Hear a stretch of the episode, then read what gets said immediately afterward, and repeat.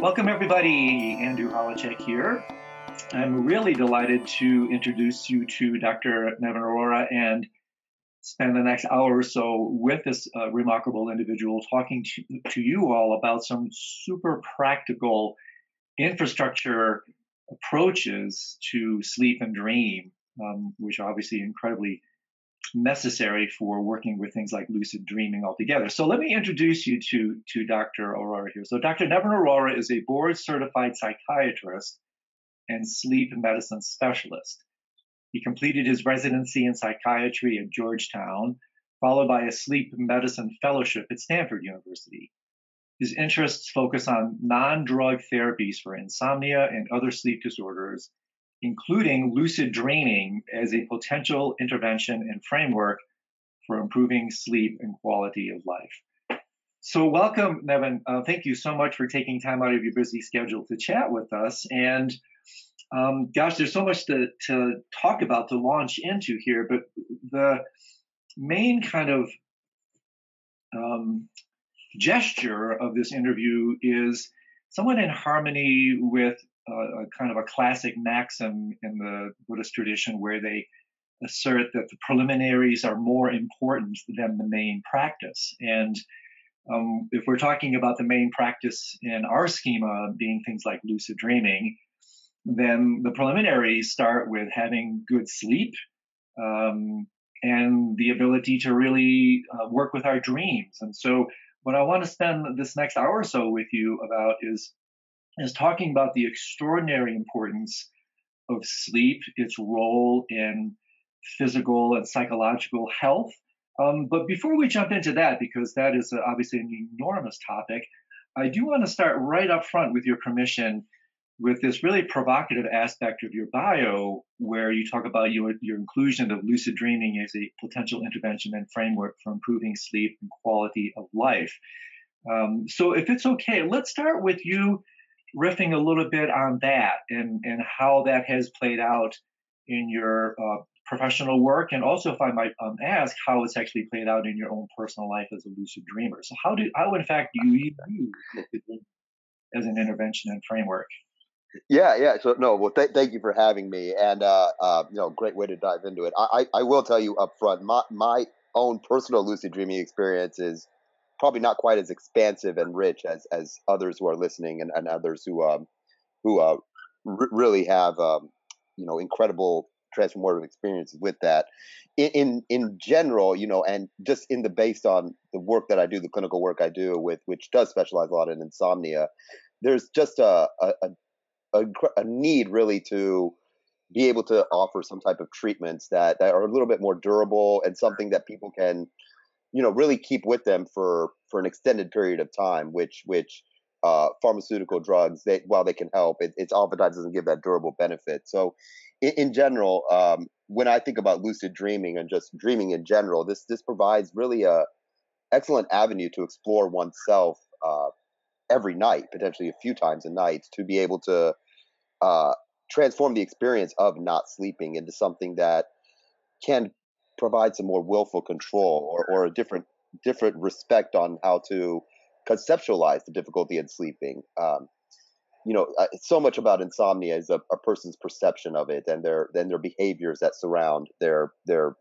lack of sleep. And w- what I've found with lucid dreaming in the you know, few couple of experiences that I've had with it, and in talking to others who really have had a really good practice with it, is that the experience of being awake at night and the experience of getting up in the morning can really become much more rich and fulfilling if we have this uh, focus on which to build from. And and obviously with lucid dreaming this becomes a focus that that stays with us and is able to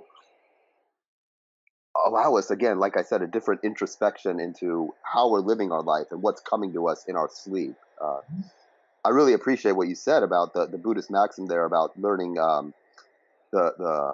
And I'm sorry, I know you said it best there, but yeah. how the, the beginners, um, you got to focus on the things at the very beginning there versus the the end goal, which which would be lucid dreaming. And you know, I think the interesting that comes about that with sleep is the best sleepers out there are children and and and people who have not necessarily been you know, uh, on this world for as long. Those are the best sleepers out there, and, and those are the people that have the most uh, ability to lucid dream. I would say, in the sense of the REM sleep that's there. Uh, so I, I, know I'm talking on a tangent here, but to get back to what you were saying about uh, lucid dreaming as a as a foundation, um, or, or how to build upon there, it's just it becomes something to where dreams and nightmares, oftentimes for people, this is uh, something that comes to people whether they like it or not. And oftentimes, when I speak about nightmares, it's a very unpleasant experience. And this, in and of itself, can cause sleeping difficulties, difficulty during the daytime. And when we can think about how to work with a nightmare or to be able to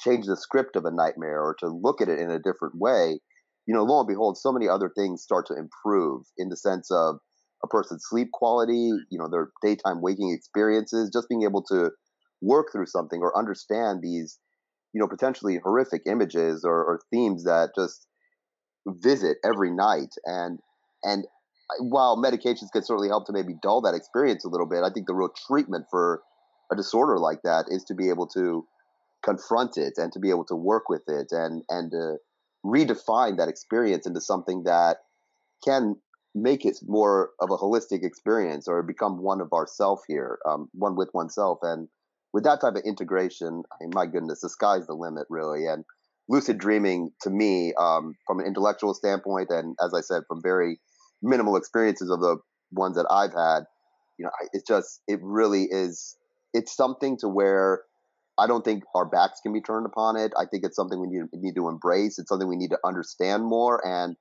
to be able to do that, I think is really going to help you know not not only the person but i think the the clinician or the provider the, the therapist the counselor wh- whoever have you to understand a person as a whole and be able to treat a person as a whole yeah that's really interesting and actually if i'm understanding you excuse me it's really resonant with the the charter and the theme of what we're doing with our little um, nightclub and, and, the members who were involved in it. And that is that, you know, the larger scope, lucid dreaming obviously has a very specific kind of target.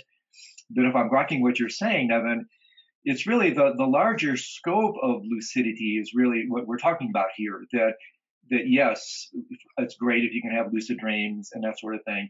But the the larger um, scope is that by bringing a heightened sense of awareness to the nocturnal mind altogether, we can fundamentally change our relationship to sleep and dream and work with um, obstacles and really transform them into opportunities. And, and for instance, you're, you're, referring to insomnia, which, of course, of the 100 or so plus sleep disorders is number one on the list. And I want to yeah. come back and talk about that.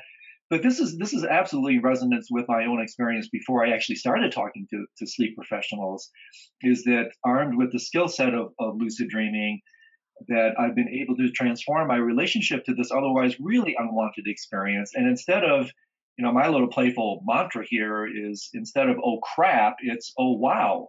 You know, every night I have the opportunity to here it is. I, you know, there it is. I got to deal with it. And, and really, in a very deep way, meditation, as I've come to understand it altogether, is in fact about changing relationship to phenomenal experiences. And, and in that regard, that's what this does. You have the you have the nightmare, you have the the inability to fall asleep or whatever, whatever you're struggling with, and armed with the classic lucid dreaming armamentarium and also the skill set that I want to tap um, your experience with a little bit more, we can transform this obstacle into opportunity by, in fact, transforming our relationship to it. Um, exactly. Um, yeah, yeah, absolutely, Andrew. Yeah, you, you nail on the head. It's um, it's really exciting actually to think about just the potential this has, and and how, and again, the work you're doing with the nightclub here and what you have, just how this is something that is more accessible to people if they have that interest, if they have that desire. That that there are opportunities to do this. So really, it's just um, it's really an exciting time, I think, and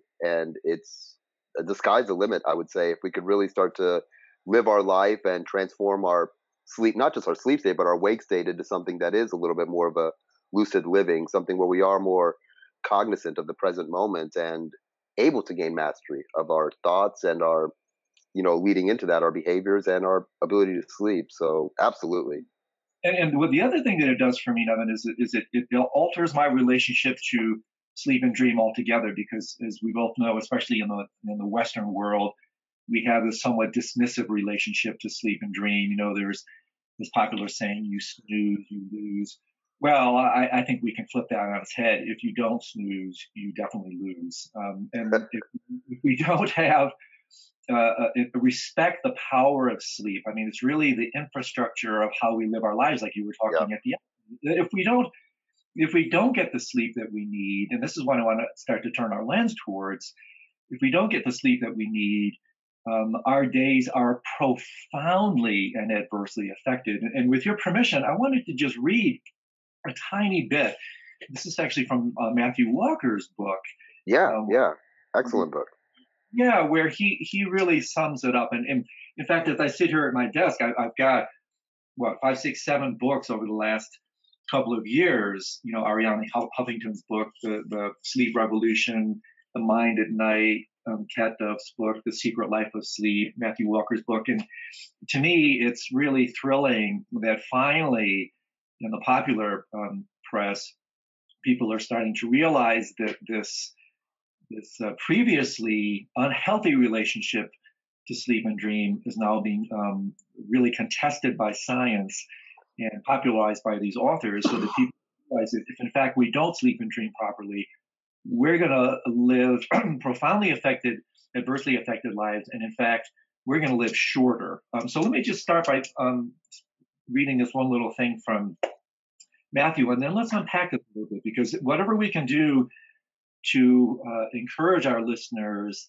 to get the restorative rest they truly need, I, I think then um, our time will be extremely well spent. So this is what this is what Matthew says: routinely sleeping less than six or seven hours a night demolishes your immune system, more than doubling your risk of cancer. Insufficient sleep is a key lifestyle factor determining whether or not you will develop Alzheimer's disease.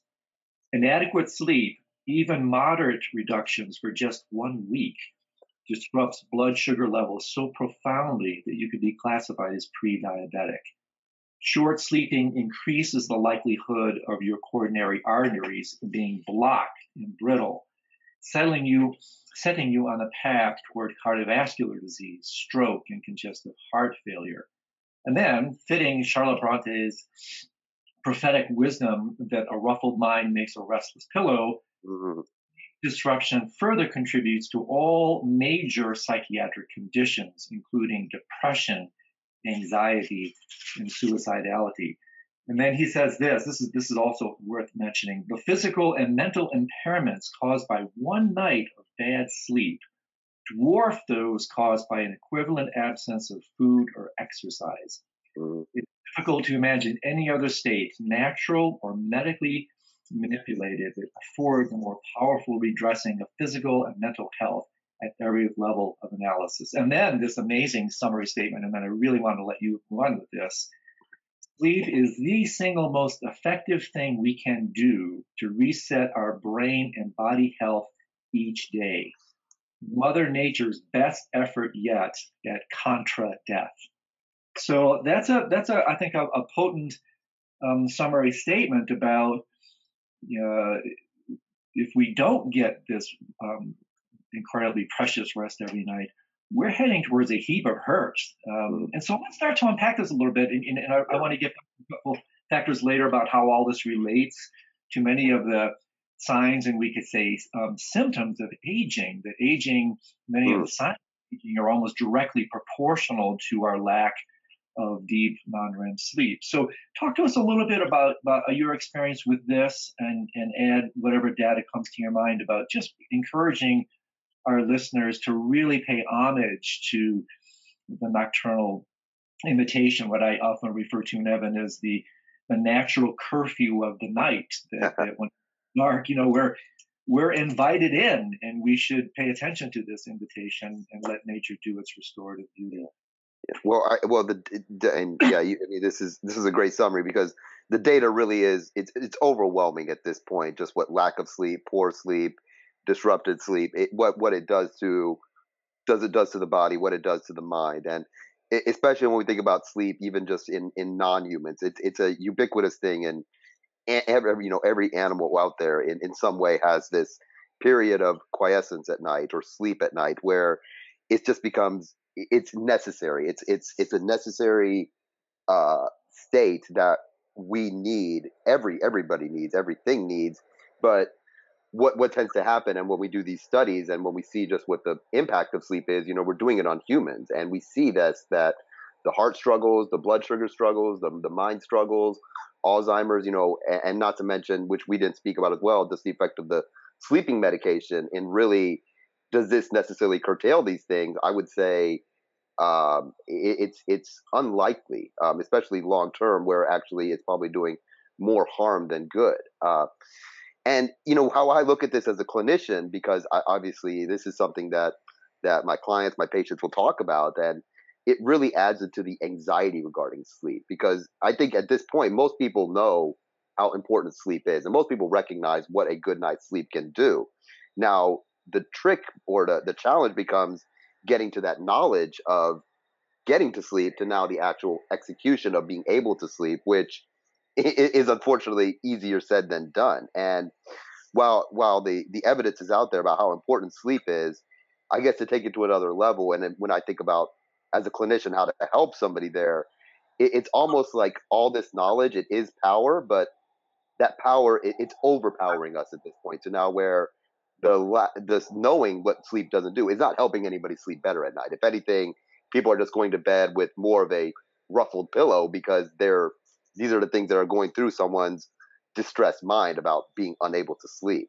Let me, uh, let me just interrupt that yeah. for just because I think that's really super important, uh, and it's also somewhat um, funny, I mean, humorous in a gallows way, and very ironic that this is what yeah. happened to me. I'm reading all these books, and on one level, like, OMG, this is amazing, this data. But on, on a subtle level, it's like stressing me out, right? Because I'm yeah, yeah it stresses me out. Yeah, it's it's really yeah. So it's it's a, a what I the tradition sometimes refer to as a near enemy of this type of data that that um, obviously it, it can uh, be very helpful in terms of informing us of the importance of sleep, but it can also backfire if we're not getting that sleep, and then yeah. and it getting fuel to that stress fire that's saying, "Oh my gosh, you know, here I am. Everybody's telling me I should get my my sleep. I'm not getting my sleep, and it, it makes it worse." So, so let's again. I'm going to let put this ball back in your court. Um, how can we then, with your clinical experience, give us some very specific tips, both in terms of um, and again, I don't mean to interrupt the track that you were on, but uh, in terms of like sleep hygiene, sure. how to really create very practical, hands-on tips for how to to really affect a, a more um, powerful sleep.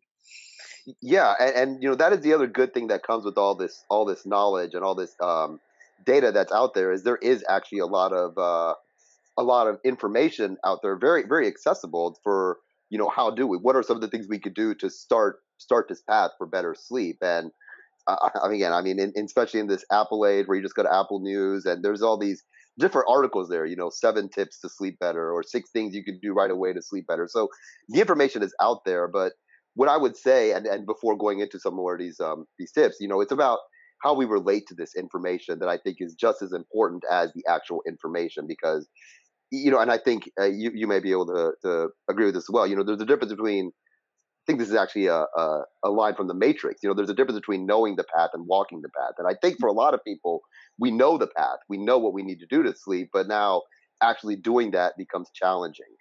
And, and to, to as an example of this, I would say the first thing to help with sleeping at night, it actually starts in the daytime, and that is to have a fixed wake up time.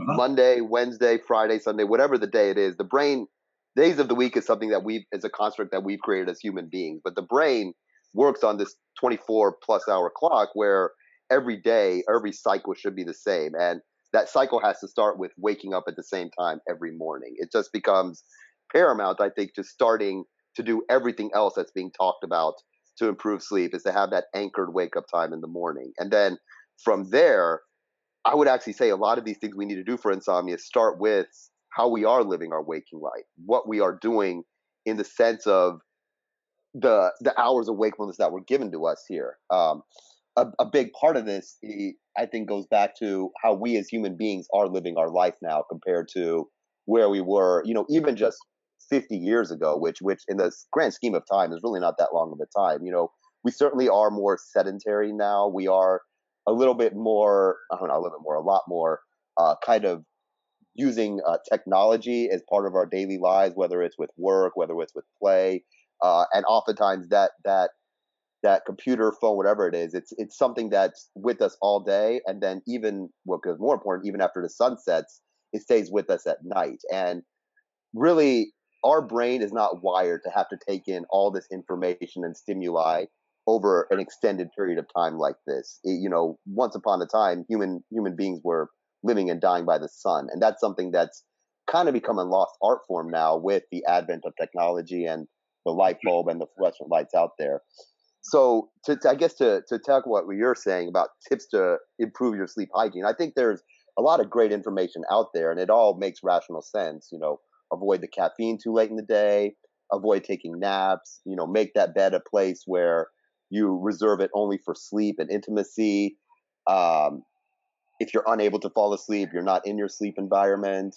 Exercise becoming so paramount of so so important to be able to allow your body to to be exhausted so that the sleep is able to come deeper at night when when your body is recovering. I, I mean, this all becomes very important. But I've also seen, I, and you have to take it to the next to the next level. There, I've seen people who can do all these things right. They cut out the caffeine. They don't take naps. They're going to bed when they're sleepy, and the and the sleep is still elusive to them. And so there has to be a missing piece there to where it's not just some cookie cutter recipe to sleep, but there has to be something else that I think comes into how we're living our waking life to allow when our head hits the pillow, our mind to be at ease, to our mind to be at rest, to allow that ruffled pillow to be one that has more of a smooth, smooth smoothness to it. Because I just think insomnia, it's it's kind of the end result of how our lives are being led now, and mm. essentially what we are taking to bed with us, and what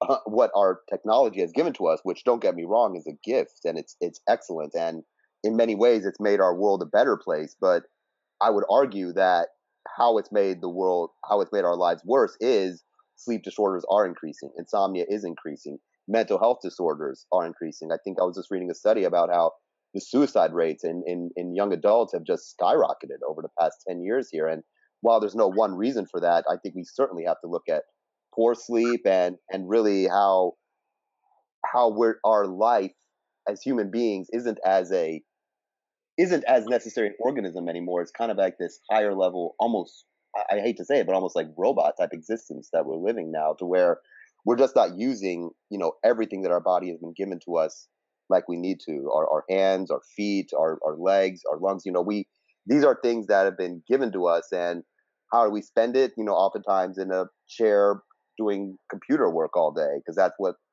our our job dictates. So when we talk about not sleeping, I think it's a greater phenomenon that's that we can't ignore how we're living our waking life as well. That's really terrifically well said and, and so important. And it's, it's, I think it's also worth tossing into the mix here, Nevin, that that my understanding, and correct me if I'm wrong, is that there's not one psychiatric condition where sleep is not adversely affected. And so the the kind of the bidirectionality between yeah. psychiatric disorders and sleep is is unequivocal and and also um, uh, quite disconcerting. And what came to my mind, and I'm curious if you've worked with this, is that when I hear you talking about this, it's very interesting when people have we're armed with all this incredible information, which of course is is is really important. But one of my new maxims these days is, um, uh, you know, information to transformation. In other words, how do we take this data and, and really apply it. And I think this particular arena is unique in that um, we're talking about well, how do I how do I do better sleep? Well, I think one of the initial things right off the bat, and I'd love to hear your thoughts on this, is that this is where the stuff really ties into my my understanding of, of um, meditation as well, is that when we're trying to fall asleep, in a certain sense, what we're what we're trying to do is we're trying to do nothing but we're trying to do it really well. And, and, that's one of the ways I talk about what meditation is the art of human being and not human doing. And I, and I yes. think this larger gestalt, this kind of context that you're talking about, is completely applicable here is, is that we've lost the sense of being and we define ourselves by what we do. And so when we fall asleep, we're, basically, it's nature's invitation to, to get undone or to come undone and we're so good at doing things, we're not really trained, so to speak, and even that's almost an oxymoron in the art of not doing. And so, um, you know, in in the inner yoga uh, traditions you may or may not be aware of. It's very interesting. They talk about the subtle winds, and these subtle winds are what actually drive thoughts. And when we fall asleep, um, we unwind. And what I often talk about in this context is we unwind. And if we're wow. too we're too windy, the mind, in fact, in Vajrayana language, thought is literally referred to as movement of mind, is, is driven by these winds. And so, to me, and I'd love to hear what you have to say about this. And this is where I have to say personally, my experience with meditation has been the uh, ultimate kind of sleep aid.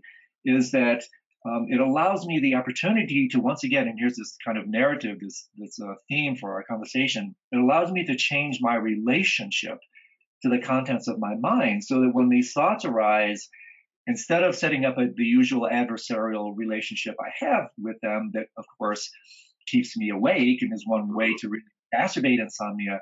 I allow myself to kind of step back in this kind of witness awareness mode, a more playful, open relationship almost celebratory relationship to the windy nature of my mind. And that, in, in, in a way, allows me to come undone. That therefore, the natural consequence of that not doing is, in fact, sleep.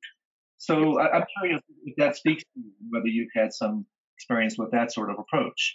No, and that's that's that's wonderful. I'm I'm really happy to hear that that that's that your experience has changed with meditation, and and I don't think it's it's it's a coincidence that when we look at these um, apps that are out there and available to us for sleep to improve sleep you know meditation mindfulness they're, they're, a cornerstone of every single thing because this is this is the answer well this is part of the answer to be able to sleep is to be able to you know allow ourselves to be undone at night using your words there it's it reminds me of that quote i believe it was gandhi who actually said you know every night when i go to sleep i die and then when i awaken in the morning i'm reborn and at the end of the day at the end of the night we have to quote unquote let ourselves die. We have to let the day die. We have to let everything that we are trying to accomplish as human doings into just like you said a human being. I think that's an excellent analogy. Um, but this just becomes a challenge to be able to let go of these things and meditation just allows for us to and, and I know you can speak to this much better than I can to allow ourselves to just be in that moment without any judgment or preconceived notions or or anxiety regarding what the next things are because if we stay in that present moment, really there's no room for regret. There's no room for anxiety if every moment is being lived by breath to breath. Uh, and if we are able to understand this and you know understand how we can apply this and how we can do this in a way that relates to what anybody can do you know i know i understand and even in my words like in meditation it can be it can be challenging for people to figure out and and no one at least i don't think figures it out right away it becomes a a practice. It's like any other skill in life. You know, Michael Jordan didn't get to be Michael Jordan by not mm-hmm. practicing, you know, multiple hours a day at his craft. And that's what, in terms of meditation, I think this becomes a whole mindset that we have to create and cultivate that really kind of goes counter to how how the world is moving nowadays where really it's just there's no room to kind of just stop and observe the moment because there's just always something going on there's always some some anxiety or worry that we have that just keeps the brain trying to figure it out. And meditation just becomes this beautiful venue to be able to allow, instead of constantly feeling like we need to catch up with the world, to say, you know, this is my time to let the world catch up to me. And lo and behold, people sleep. And and I've heard that from again, not from you and from multiple other people that if they could just take some deep breaths and stay focused on the being in the present moment, the sleep will come, and th- there's absolutely something to that. Um, exactly. So I really appreciate how you how you say that, and I I'm, i certainly think some of these um, Eastern wisdoms it's it needs to be applied to this our Western culture now, and I think there is a push, and I think there are some uh, inroads that it is happening, and it's, it's very exciting to see as well because I think this is going to be the way to really start to transform sleep and sleep disorders into something to where we can provide a lot of hope, where it's not just study after study about how horrible not sleeping it is, but now we actually have a way to improve this that goes beyond looking for an answer outside of ourselves with a a pill or a behavior that we do into something that's within us and within every human being out there. It's really a it's really a beautiful thing to think about and really exciting to talk about. Yeah, and, and let me toss in this. I just I just thought about this when you were uh-huh. um, you, you comment that you know, on a more metaphysical level, just briefly, it, it's very interesting that this, you know, because we are more human doings than human beings, and and when we fall asleep, not too dissimilar to when we die, we we ah. basically ah. done. And and I might I might um, hypothesize that part of what could actually be kind of sublimating this entire uh, inability to fall asleep on one level could be fear of death because mm-hmm. you know we are human doers, and nature's ultimate um, curfew, which leads uh, really in its deepest kind of sense in, in uh, the ultimate curfew of the darkness of death is, is nature's restraining order that does not allow us to do anything. And if we identify ourselves as doings and not beings, then I think this is also uh, easily associated with our fear of death, that part of our ability yeah. to let go, that's what dying, uh, letting go is a euphemism for death, really. Mm-hmm. I think mm-hmm. that into what um, in our nightclub schema we talk about, um, Nevin, we have this kind of charter of these four so-called nocturnal practices, um, lucid dreaming being the platform, just to give you some sense, which can mature into what's called dream yoga, can mature into sleep yoga, which itself can mature into Bardo yoga, which is Bardo, of course, the teachings in, in, relationship to death. So I think that I think that's worth tossing into the mix. But get more practical here because this is where your expertise comes into play. I know in my own practice, you know, I'm, I'm a member of the America American Academy of Sleep Medicine. I work uh-huh. principally the second most common sleep disorder that you very well know, which is obstructive sleep apnea. Um, but it's interesting. I often, in my own clinical practice, when people come in, they have an intractable chronic infection, something's not healing. We put them on the big gun antibiotics and not resolving. One of my go-to questions right now is, "How is your sleep?" Mm-hmm. And I often find that um, I, you could say, prescribe sleep. And, and, and the reason I toss this into the mix is that in addition to prescribing sleep, and I'm becoming a little bit more courageous with that, especially because I, I live and work in Boulder, where I'm now in conjunction of prescribing sleep, I'm prescribing meditation, things like mindfulness based stress reduction, things that aren't associated with any kind of religion. Um, do you do that um, uh, in your practice as well? I mean, do you prescribe meditation? Is that part of your armamentarium? You know, it's it's certainly something that I will speak of, and it's something that I will really, really emphasize. I, I guess in terms of prescribing it, uh, you know, that's like I, don't, I certainly don't write it on my script and be like meditation three times a day and hand it to them. But you know, it is something where I say like this is going to be a big part about what we speak about in the future. And I, I work, and I know you've had um you've had her um on fairly recently, Dr. Kristen LaMarca. You know, she um she's my colleague in San Diego, and we work very closely together here. And I will very much, very much refer to her for a lot of the insomnia patients to where you know we do need to take it a step a step further. This is something to where you know, people are able to know what to do, but they need a little bit more help and guidance, or they want to help cultivate this this practice of being able to improve their abilities to relax and to you know do things like what we call biofeedback, where we actually are becoming more aware of our what's called autonomic nervous system, or our heartbeat and our breath, and actually able to visualize and see what relaxation looks like on a fundamental physical level in terms of our breathing and our heart rate. So you know, in terms of prescribing meditation, you know, I certainly don't, you know, right. write it on a paper to do it, but I will certainly say how important it is and try to get people into the right venue to be able to speak to and create a relationship with someone who can really really take it from what I can put out there into now executing this on a on a deeper level and a more more tangible level. Um, so, you know, I, I, like how you say that though, be, prescribing a meditation because, you know, I say it out loud and it's like, you know, well, why don't I do that? Because that sounds that sounds like a great idea and it sounds like something that could really be low risk, potentially high benefit. So, you know, I might I might have to take that away from here and actually try it out on some uh some um lucky lucky candidates. Yeah, you know, part of this came into my mind. I was I was um, recently rewatching. Uh, I'm sure you've seen it, the National Geographic thing on Sleepless in America and and uh, I'll put that link onto our site for our listeners. Uh-huh. Um, the 90 minute riff on exactly the topics we're talking about, and, and, and they're interviewing all these poor people um, that are suffering from sleep disorders, principally insomnia. And as I hear one after another, and of course I hear this in my own practice as well, um, I realize, you know, if they simply had the skill set of relating to their mind in in a, a way that meditation invites, so much of what they're struggling with can be uh, obtunded, alleviated by again altering relationship, um, you know, to the contents of one's mind. But but let's talk, if you don't mind, for a second, Nevin, about um, sleep medications, uh, yeah. Ambien, and the like, um, and whether they have a role at all in your clinical practice, what your relationship with those is, because um, as I think we both well know, they have a pretty powerful shadow component and they can cause a lot of collateral damage. So, talk to us a little bit about the role, if any, of sleep meds for people who really get desperate in terms of trying to get the.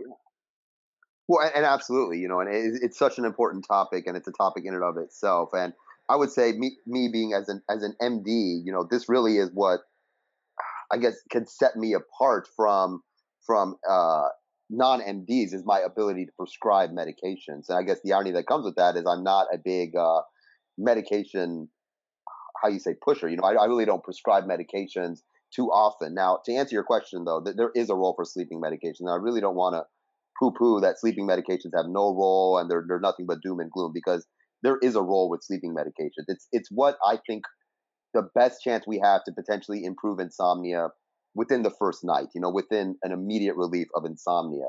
You know, wh- whether this is a very restorative sleep or a very significant increase in sleep is up for debate. Uh, but sleeping medications are maybe not necessary, but they certainly should be part of the treatment plan, especially since everything that we're talking about here, and even some things we're not talking about. I mean, this is this is hard work. This is a transformation of a way of someone's thinking during their waking life and how they're approaching sleep and and their relationship with the bed. And this is not things that are easy to do. You know, when typically people with chronic insomnia, they've had this for at least three months. The diagnostic criteria is at least three months for three nights a week. But oftentimes people with insomnia, they've had this for years, decades, you know, after the birth of their first child, after that divorce, you know, they've just been struggling with it for years. And a medication is certainly something that can hopefully how I tell patients put a band aid over that wound of insomnia so we don't have to look at it every night but we have to recognize that these band-aids aren't going to heal that wound. These band-aids in the best case scenario will cover it up so we can at least be in a better position to sleep at night. But with covering that wound, the hope is that we can start to do things to heal that wound. And healing that wound of insomnia really becomes everything else that we're talking about. And and it is going to take time. And sometimes that wound is really vicious and festering and, and it hurts. So there is a role for these band-aids nowadays, but like I said, we have to remember band aids don't heal and band aids hurt to rip off. It, it, becomes very challenging once we get on sleeping medication, especially taking them nightly and chronically, to now all of a sudden take that away. You know, the, the brain doesn't like that. The brain is not able to um, overcome the the lack of that medication there when it becomes something that's it's been subjected to every night. And if we are going to do things to uh, heal that wound and to make that wound smaller, we have to be able to use medications for what they are as a temporary solution to a chronic problem. So, and with the sleeping medications, there are numerous sleeping medications out there, and there's a lot of medications that are oftentimes not indicated for sleep, but used because they have a sedative property to it. And I have to say, you know, I, I do, I while I don't necessarily go to medications first line, I do, I would be I would be doing patients a disservice if this wasn't at least part of something we talked about and something that we don't offer. But with the medication, we have to put it in the context of the greater global picture here. So I guess it's a long-winded say of yes, uh, sleeping medications there is a role for it, but I think the role that it has, it just becomes too easy to write a medication now without really examining everything else that we're talking about here that just becomes so important to be able to conquer the insomnia long term. Yeah, exactly. And and what you're saying here brings to mind. I have to say, my mind is open around this sort of stuff as well, Nevin, because again, in a larger kind of philosophical way, I find it very interesting to see how both the, the so-called East and West fall into these kind of reductionistic traps, where, um, for instance, in, in my sort of area of expertise, you could kind of associate that with Eastern approaches. It's very easy from that stance to poo-poo uh, medication, sleep aids, and the like um, and fall into this kind of reductionist approach that oh you know my medication alone can do this my whatever can do this. But um, and, and obviously in, in a converse way the same thing happens in the west where where they may be a little bit more blind to their own forms of reductionism that everything can be handled with medications and the like. And so one of my favorite approaches these days you may have heard you know the integral theory. I'm a big fan of that approach where there are in this specific case and this is why i brought it up there are, in fact, obviously, neurological correlates to phenomenological states of mind. In other words, when you're sleeping, your brain is in a certain state. Mm-hmm. And if, if you can bring about that um, kind of bidirectional means, in other words, if you can if you can work with the substrate, the, the so-called physical substrate, in this case, the brain, with these sleep medications, then obviously with that larger view and honoring the more integral approach, these meds do have their place. So let me mm-hmm. ask you this is there anything outside of medication that can target these neural correlates? Are there transcranial devices or other types of approaches, even on, on the forefront if you're you know throwing your javelin into the future?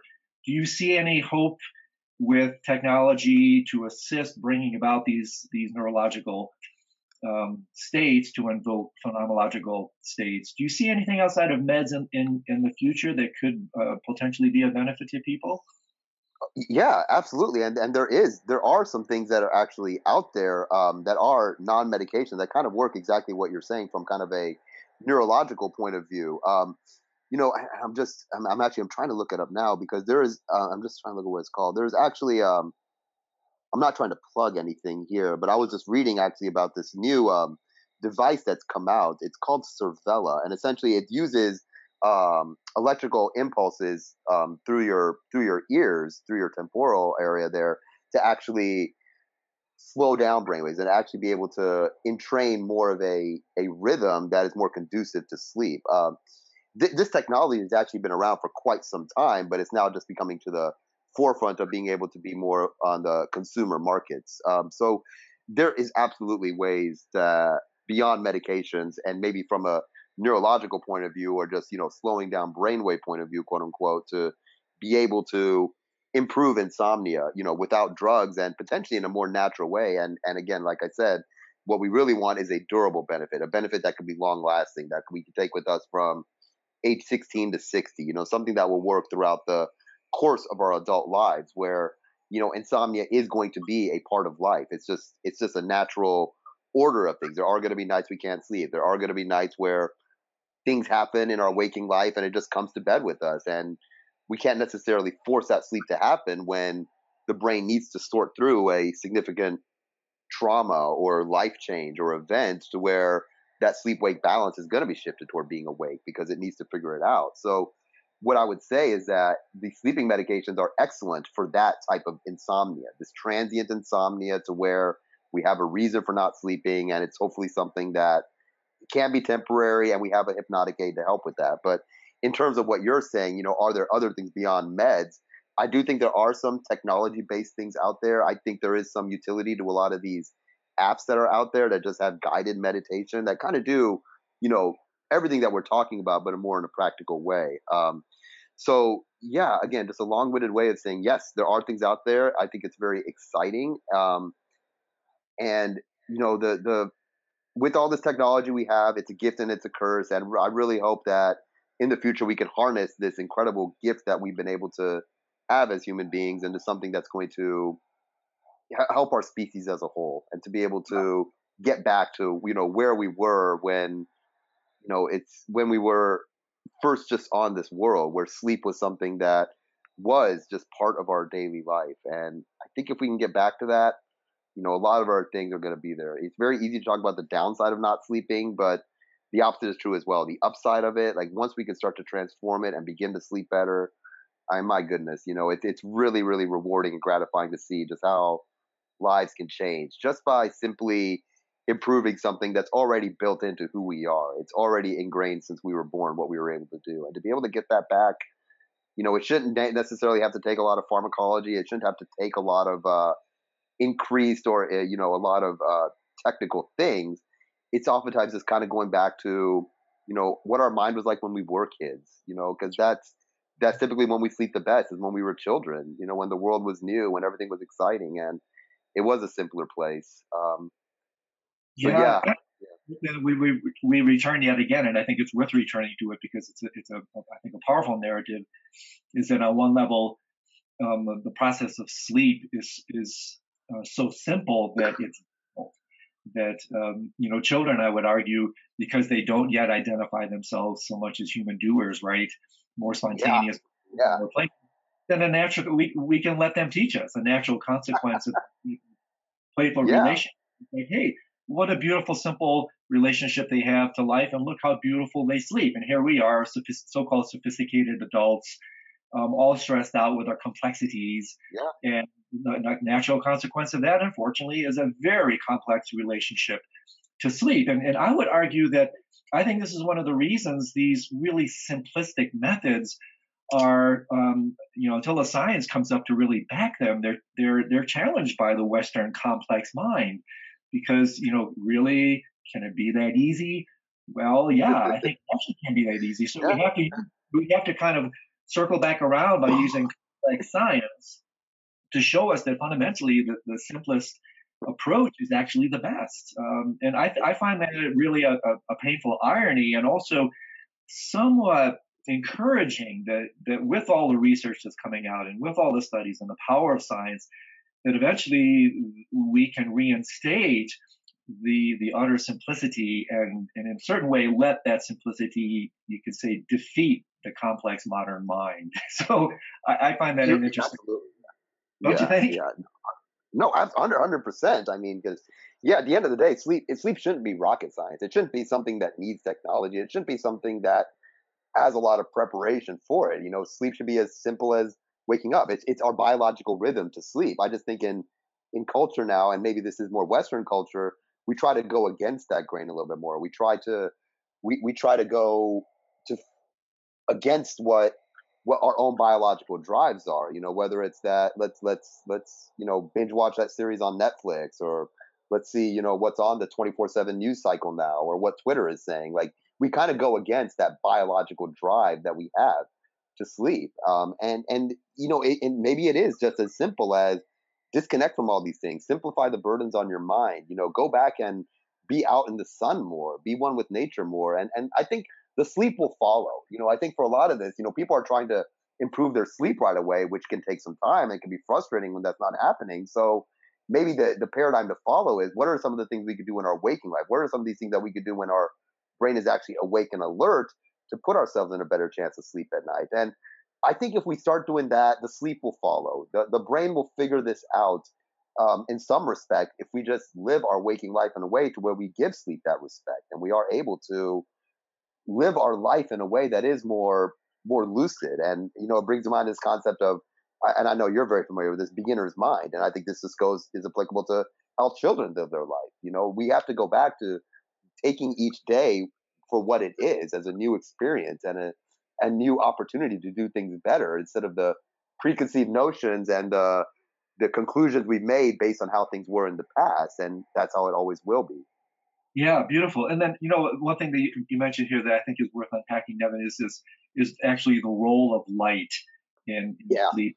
That you know, uh two things I want to address here that I'd love to hear your uh, feedback on is that how how important it is to um, actually dose light uh, be, during the day, so that we kind of um, I would say, you know, my language reinforce the natural circadian patterns. You know, we kind That's of right. dose dose on light during the day, and then when the natural curfew of darkness comes in, we we start to titrate away from that dosage, so to speak. And, and yep. so two things here. One is reinforcing the importance of dosing with light before we go to sleep.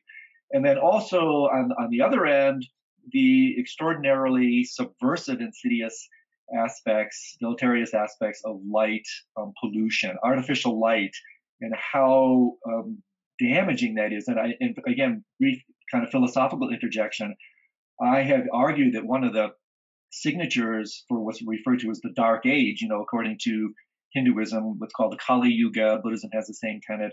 We're living in the Dark Age. And, and I think one of the signatures of the Dark Age, two things.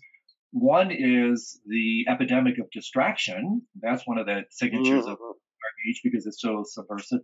And secondly, the dark age is is also and this completely relates to the to distraction. Just look at your tablets and whatnot, um, your phone. Is how the dark age is, is uh, defined also by excessive light and how light pollution is really causing some serious ecological devastation that because again it's so um, quiet it's a little bit like global warming on, a, on an even more insidious level there's a heap of hurt going on in the ecosphere based on this this runaway epidemic of light and our addiction to it.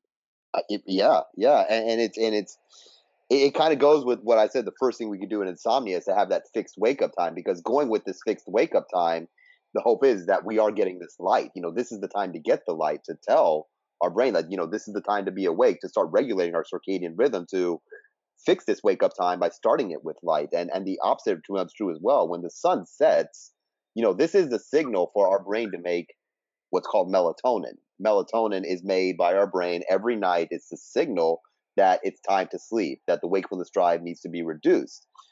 You know, what, what tends to happen now, and you touched on this, is light becomes 24 7. You know, it's not something where where we are doing a good job of reducing the amount of light in our eyes. And and certainly we can take high doses of melatonin. We can put these blue blocker glasses on and and do things to kind of reduce do a harm reduction with the light. But at the end of the day, our relationship with light is is what needs to change. You know, we need to recognize that the world isn't giving us light right now, and we need to be one with the world and not go counter to that with all this extra light here. I mean, this is it's just so it's it's so obvious, but it's it is used to our enemy there. You know, this uh the great example, the city of Las Vegas, the city that never sleeps. Well, that's New York, I guess, but I would say Las Vegas is the same way, in the sense to where it is light just constantly there, and there is no perception of time in these places, and and this does tend to cause a lot more problems. And for a city like Las Vegas, you know, this lack of sleep it is going to increase impulsivity. It is going to keep people spending their money there. You know, it almost is it's it's a it's a part of our own demise, I would say as well, because we know and all this knowledge we have about sleep and what it does mentally, it can be used against us um, in very, I would say, nefarious ways, but also in the way that that we can also, if we can understand it, begin to make changes with that as well. Um, and so, talking about light, it, it's it's extremely important and probably right there number two and what are the things that we could do to help with getting a better night's sleep and have a more fulfilling life is to think about what the world is giving us at a specific time of day and to to roll with that a little bit. And when the world isn't giving us that you know let's let's do things to go back to what the rest of the animal kingdom is doing and not keep creating all this artificial light that just keeps the brain wired keeps the brain going and lo and behold insomnia becomes this human condition that we've done to ourselves Absolutely. Yeah. It's interesting how, again, you know, if we were to do a Google search on our conversation, Never, Nevin, it's very interesting how often this term relationship comes up. We've talked about relationship to thoughts, to the contents of mind, yeah. relationship to technology, relationship to light. And I think I, am I'm, I'm putting a, an exclamation point on this because what this therefore does um, is it empowers us. It, we're not un, unwitting victims of technology, of light, of thought. We're we're um, unwitting victims of an inappropriate relationship to these yeah. phenomena. Yeah. So the, it's important because this is something we can, so to speak, do. If you want to talk about doing, well, we can do a more um, appropriate relationship to light, technology, thought, and and this again is why, to me, the the power of some type of introspective technology, meditation, whatever you want to call it.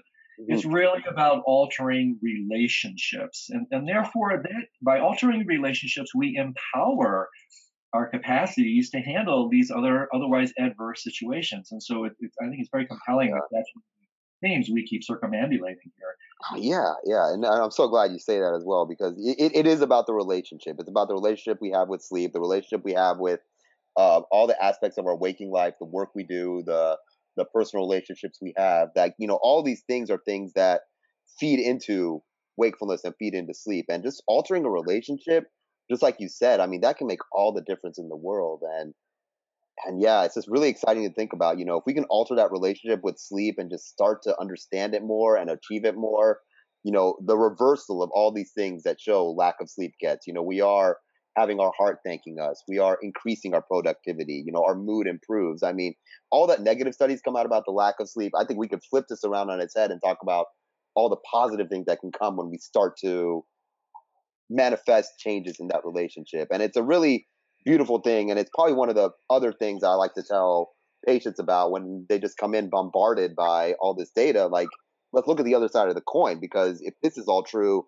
then the opposite is true as well. So, what can we do to now go on the other side of the coin and improve this instead of getting bogged down by all these potential things that could happen if the loop of our life doesn't change? Exactly. Yeah, that's really well said. And, and what I what I thought about here is that really we can reverse the problem by reversing the relationship, and, and that's yeah. really one of the central narratives here. So so let's let's come back just a couple more pra- practical things here in terms of yeah. light. I want to circle back to melatonin. So give us a couple of specific tips, um, Nevin, if you would, about not only you know dosing during the day with light, but obviously, and this is an interesting kind of play on the red light district, right? So, uh-huh, so uh-huh. when we go to sleep, as you know, you know all the blue light, especially from tablets, suppresses the, the release of melatonin, and so when we go to sleep, you know, we can enter the kind of red light district of the mind, right, where we're mm-hmm. trying to mm-hmm. mm-hmm. tone down this. So talk to us specifically about I, think I, I read something or heard something like 40 to maybe even up to 60% of people these days their their intimate sleeping partner is their device. They go to sleep with that. They go to sleep with whatever. Um, give us some parameters about kind of detoxifying from this light. Like how early in the evening should we pull away from our tablets or computers? Um, and be very, you know, a little bit more specific about our relationship to light and, and backing away from it, honoring this natural curfew that light otherwise just interrupts. Yeah. yeah. Well, and I think I touched on this as well, but you know, to, to go beyond that, you know, when, when we look at these articles and when they talk about quote unquote sleep hygiene, we're typically saying one to two hours before bedtime, shut off the lights. And I think that's, that's a reasonable thing to do in my experience or in my you know how i relay it is i actually start this process where i'm saying beginning at sunset you know start to think about the relationship with light. Start to think about what are we doing in terms of all the light we're getting into our eyes where sunset is probably a little bit on the early side to you know put all the lights away but i think that's the time to begin to start thinking about shutting off those lights and to start thinking about okay what can i hold off until tomorrow? What can i compartmentalize that I do I really need to take this to bed with me? Do I really need to read this article or, or play this game at night here when, you know, I'm going to have another chance to do that tomorrow when the world is giving me light. So what I would say is, you know, one to two hours is probably good. But if we can start even before then, even I would say three to four hours before bedtime, this becomes really important. Um, and there actually is, um, and, and, I'm, I'm not, I'm, you may be aware of this. There actually is a push, and especially in California here, where high schools are going to start later because mm-hmm. biologically it's been shown that the teenage mind is not is not a 10 to 6 sleeper. The teenage mind is more of a night owl sleeper, and it's not their fault. It's not laziness. This is their own circadian rhythm not maturing and advancing to where we are typically as adults. They are just natural night owls. So in terms of using light to our advantage here, we, we do want to do that during the daytime here, but we certainly don't want to give ourselves light too early in the morning to where our own biological clock is not ready to wake up yet. So that becomes the other part of this in treating a circadian rhythm disorder, like um, a natural night owl or someone who has morning morning tendencies, to use light to our advantage, but not necessarily overflood ourselves with light to the point to where our own biological rhythm is now getting confused. And melatonin, um, just to speak on that a little bit there, it is a naturally occurring hormone that our brain makes every night um, that helps to cir- um, entrain our circadian rhythm so that we do sleep. Our brain doesn't make a lot of melatonin at night. There isn't a lot, a high dose of melatonin that's needed to perform this task. It's easy nowadays for people to take very high dosages of melatonin because they don't want to take a sleeping aid or because they think it's natural. And studies are pretty inconsistent on whether that's even going to do anything to induce sleep or improve insomnia. The real the real trick with melatonin is actually in improving circadian rhythm disorders to try to get people's body clock shifted a little bit. And and this is why it's also used for jet lag as well. Um, melatonin has a lot of usages there, um, but the, the, the issue with melatonin is it is a naturally occurring hormone that our brain makes. So we shouldn't necessarily need to dose ourselves with a lot of melatonin. And in the melatonin, I'll call it industry here. I mean, it is a supplement. It's just like uh, any other supplement out there where there isn't as much oversight or regulation compared to the pharmaceutical industry. So there's hundreds of brands of melatonin out there, and it's hard to actually know what we are actually getting from that as well. I would say what I talk about with melatonin, and one thing that can help um, a specific subset of people is to take a very low dose of melatonin. And when I say low dose, maybe one milligram, two milligrams max, and you take uh-huh. that at sunset. You know, you don't take it like it's a sleeping medication. You take melatonin at a time when your brain is supposed to be starting to make its own melatonin. And that in and of itself can hopefully psychologically get people to understand that, okay, I took this dose of melatonin here and it's sunset. And then in and of that self, hopefully they're able to do a better job of backing off on the light or being able to end their days. And even if we use melatonin like a quote unquote placebo, the placebo effect is real. Every study that we've done on drugs and things, it shows that people respond to a placebo. And while that's interesting in and of itself, I think this is this is information that we could use to our advantage. Just the fact that people take something that's relatively safe and naturally made if this can transform their insomnia, I mean, it's like that phrase, whatever helps you sleep at night. That that answer to sleep is different for so many people. And we just kind of have to find our own way with that there. And sometimes we need to use these little tricks on our mind there, even if it is a placebo effect, just to kind of structure our day and night a little bit better to where light is something that we are more cognizant of and something that we are more aware of and what role that might be doing in kind of perseverating the the loop of insomnia that we have. Yeah, that's so interesting. I mean, a couple things came to mind, and I'm a, I'm a, a big student. I, I, love studying placebo and nocebo effects uh-huh. um, because, uh, you know, in fact, as you know, it, it, it, really, it literally is the most reliable effect in medicine. And when we talk about, really, it, it's amazing. It should not be underestimated. And that when the reason I bring this up is when we're talking about placebo, it's really placebo effect is a slight misnomer, is it not? Because it's really a mind effect. Yes. And to me, yes. here we're coming again back into this. Well, what, is, what do you mean mind effect? Well, it's a relationship effect. It's like how how are you going to imbue whatever it is, whatever the placebo is, with your belief structures, with whatever whatever you do to empower the placebo to have this this kind of um, medicinal effect. Um, and so uh, the other thing you said at the outset, kind of again a slightly philosophical interjection about our relationship to light, I have found it interesting, Nevin, to explore how our relationship to light is revelatory to our relationship to darkness altogether. And, and that is um, how afraid are we of literal and metaphorical darkness? How afraid are we of the unconscious mind, of death, of all these yeah. hide out? because it's very interesting. You know, to me, it's it's, it's really unfair to darkness because darkness is in and of itself a, a so-called very neutral event. But what we do in the light of day is we throw darkness is the most convenient refuse heap for all our refused experience. It's it's where we toss what we don't want to face into the darkness fundamentally mm-hmm. in the mm-hmm. mind and conflate with the darkness of the night. And so I, I think this is worth tossing into the mix because when people really have um, again, adverse or un, uh, untoward relationships to darkness, this could be revelatory of how they have this relationship to the, the, contents of their own mind and heart. And, and I think a metric for this is like, how many lights do you leave on when you go to sleep at night? Yeah. How comfortable are you being in complete darkness? What happens when all outward bound strategies are taken away from you. And again, this is, I think, another intimation of our fear of death. How fundamentally comfortable are you being completely with yourself without distraction? And I think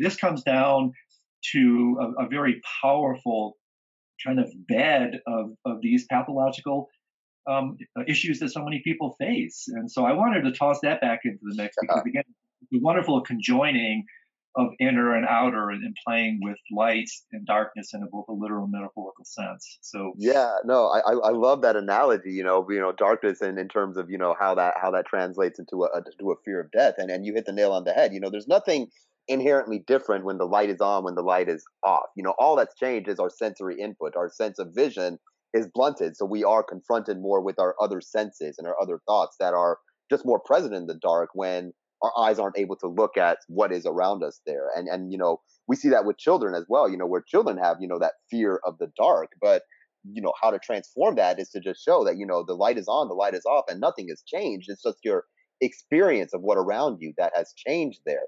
And you know, if we are just able to redefine that experience of the darkness, you you, you know, and again, I, I just love the the I'll call it a leap, even though I don't think it's that tremendous of a leap in terms of a fear of death, because you know when when you talk about darkness, it is that lack of sensation of sight there, which oh, and when we die, you know, our senses slowly start to shut down, or not slowly, but our senses shut down, and darkness and that lack of sight. I mean, it becomes that as well. But what also happens with that is our other senses become more in tune when we lose a sense of something else. You know, when we lose a sense of sight, you know, the sense of hearing can become more astute, and I think that's why people are tend to be a little bit more hyper aware of sounds in the night or you know things seem to be a little bit louder during the night because the the the part of our brain that's you know responsible for relaying sensory information the thalamus it's it becomes more hyper focused on the other senses that are there. Uh, you know it's like it's i would say that's a sense of taste as well to where if someone is you know in the sahara desert you know for for a week at the time and they drink water i mean that is the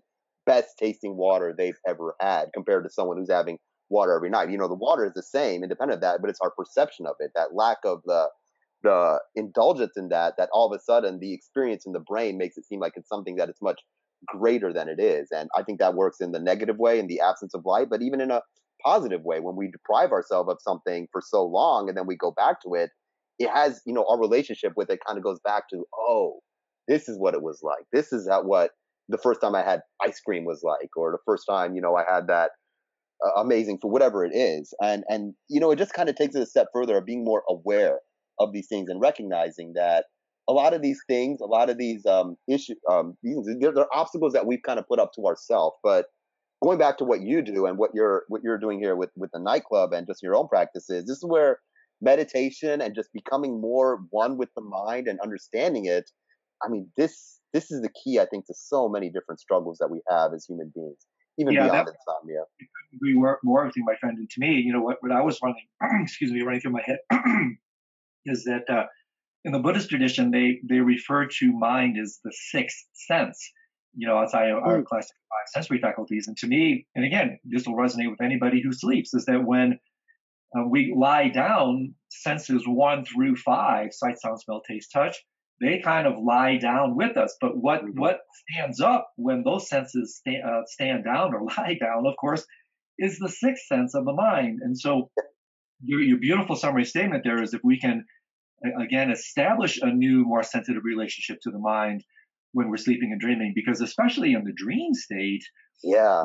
Mind becomes reality. And it, it, why? Well, take a look because there's nothing else, right? And so, to me, Nevin, this is why I talk about these nocturnal practices, in fact, as practices, as not as meditations, is the natural curfew of the night shuts down senses one through five, opens the gates to the sixth sense of the mind, mm-hmm. therefore invites and, and really at, at, at, death almost commands, according to Tibetan teachings, uh, a, a, relationship to the contents of mind because there's simply nothing else. And if you understand that invitation, then you can align yourself to it and say, okay, now, you know, outward bound strategies are done.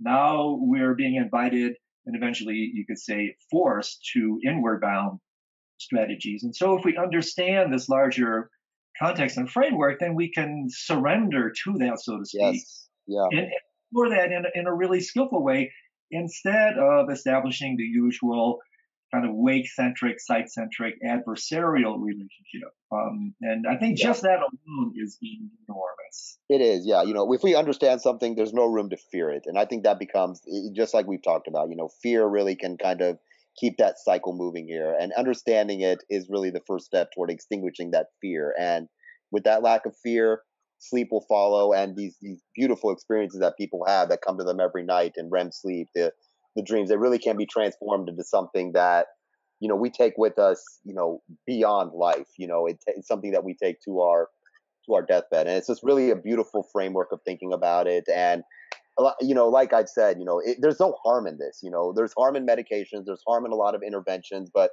in terms of this you know the worst what and I you know if you want to even call it the worst is a poor night of sleep, which most people are professionals at now. But if this poor night of sleep can lead to a transformative experience or to now a building block to starting getting better night's sleep, I mean, my goodness, that that's that's that's essentially all I want for as a clinician is to be able to help people sleep better, whether that is with a medication, with a CPAP device, with an oral appliance, which I know um, which I know you do a little bit of, and or even just mentally perceiving things in a different way to where sleep is something that is a little bit more effortless. Yeah, exactly. And this is this is a really great place to start to wind down our conversation. Speaking of unwinding, so oh, yeah.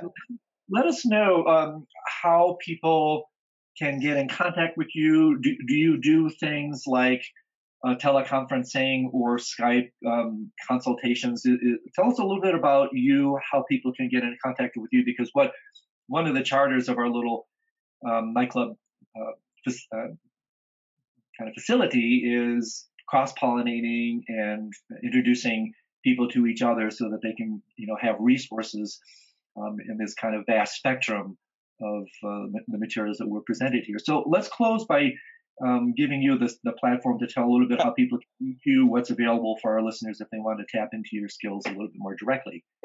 Yeah, yeah. So, well, I guess that's uh, that that's that's uh, a great way to end it here. Well, so I am, as as we, we've talked about at the outset here, I, am a board certified physician in, in, psychiatry and sleep medicine. Uh, I am an MD. My my my main work is really clinical clinical sleep medicine, and, and I do practice in the state of California. Uh, I, I, practice in San Diego. I travel to Northern California, and work at a sleep lab up there as well. And this is the primary scope of my practice is actually more clinical work. And I tend to see, or I do see patients in a clinical setting. In terms of you know teleconferencing and Skype, this isn't necessarily anything that I am offering directly, um, and for for for numerous reasons. Um, mostly in the sense of the clinical work that I'm doing, uh, I just stay stay focused on that. And um, so, really, I would say the best way to get in touch with me is really in a clinical setting. I, you know, I am I am licensed in the state of California, so so I see patients in in this state, but um, I I my my practice in San Diego, as I mentioned, is with Dr. LaMarca, who's been on this um, podcast before and and has just just just excellent insights and could really take the the lucid dreaming aspect to to another level. So you know our website, um, which she may have shared as well during her there, is is um, luciditysleeppsych.com. That is our clinical practice there. Dr. LaMarca has her um, own um, site where she does a lot of the Skype and teleconferencing in the scope of lucid dreaming. But in terms of you know getting in touch with me, again, I am a primary MD. That is the focus of my practice. I certainly very much enjoy speaking um, in this venue here, but most of the work that I'm doing, or all the work I'm doing, is really in a clinical setting, um, treating sleep disorders in the California area. I hope that helps. Yeah. Yeah, no, that's terrific, and and I really I want to thank you not only for taking the time to chat with us, but also to indulge some of these more philosophical, metaphysical interjections that I threw your way. Because what I try to do is I try to create larger frameworks and context so that we can empower the type of work that you do so that we have a larger scope, um, situational scope, contextual scope of what we're really doing here, where, um, especially for some of our peeps, it can maybe resonate them with uh, with them a little bit more. But Nevin, thank you so much for taking the yeah. time to no, really, absolutely. We, yeah, Andrew, I really appreciate what you're doing with this. I think this is excellent. I, I thoroughly enjoyed myself speaking to you here. And I, I, really hope that this can reach your viewers and we can, you know, begin to, you know, really start to improve this better. So really excellent. I really love what you're doing here. Kudos to you. And yes, very enjoyable. Thank you so much for having me. You're very welcome. And as you know, we could probably spend 50 hours yeah, chatting. I could, I could, I could talk about this all day. Yeah. we'll come. We'll bring you back on in about a year or so because really there's so much to talk in this in this arena. But. I know we just scratched the surface. Yeah, wonderful. Absolutely. Thanks again for taking the time, and uh, we'll definitely stay in touch in the near future. So so appreciate it. Take Thank care you. now. Thank you. We'll talk soon.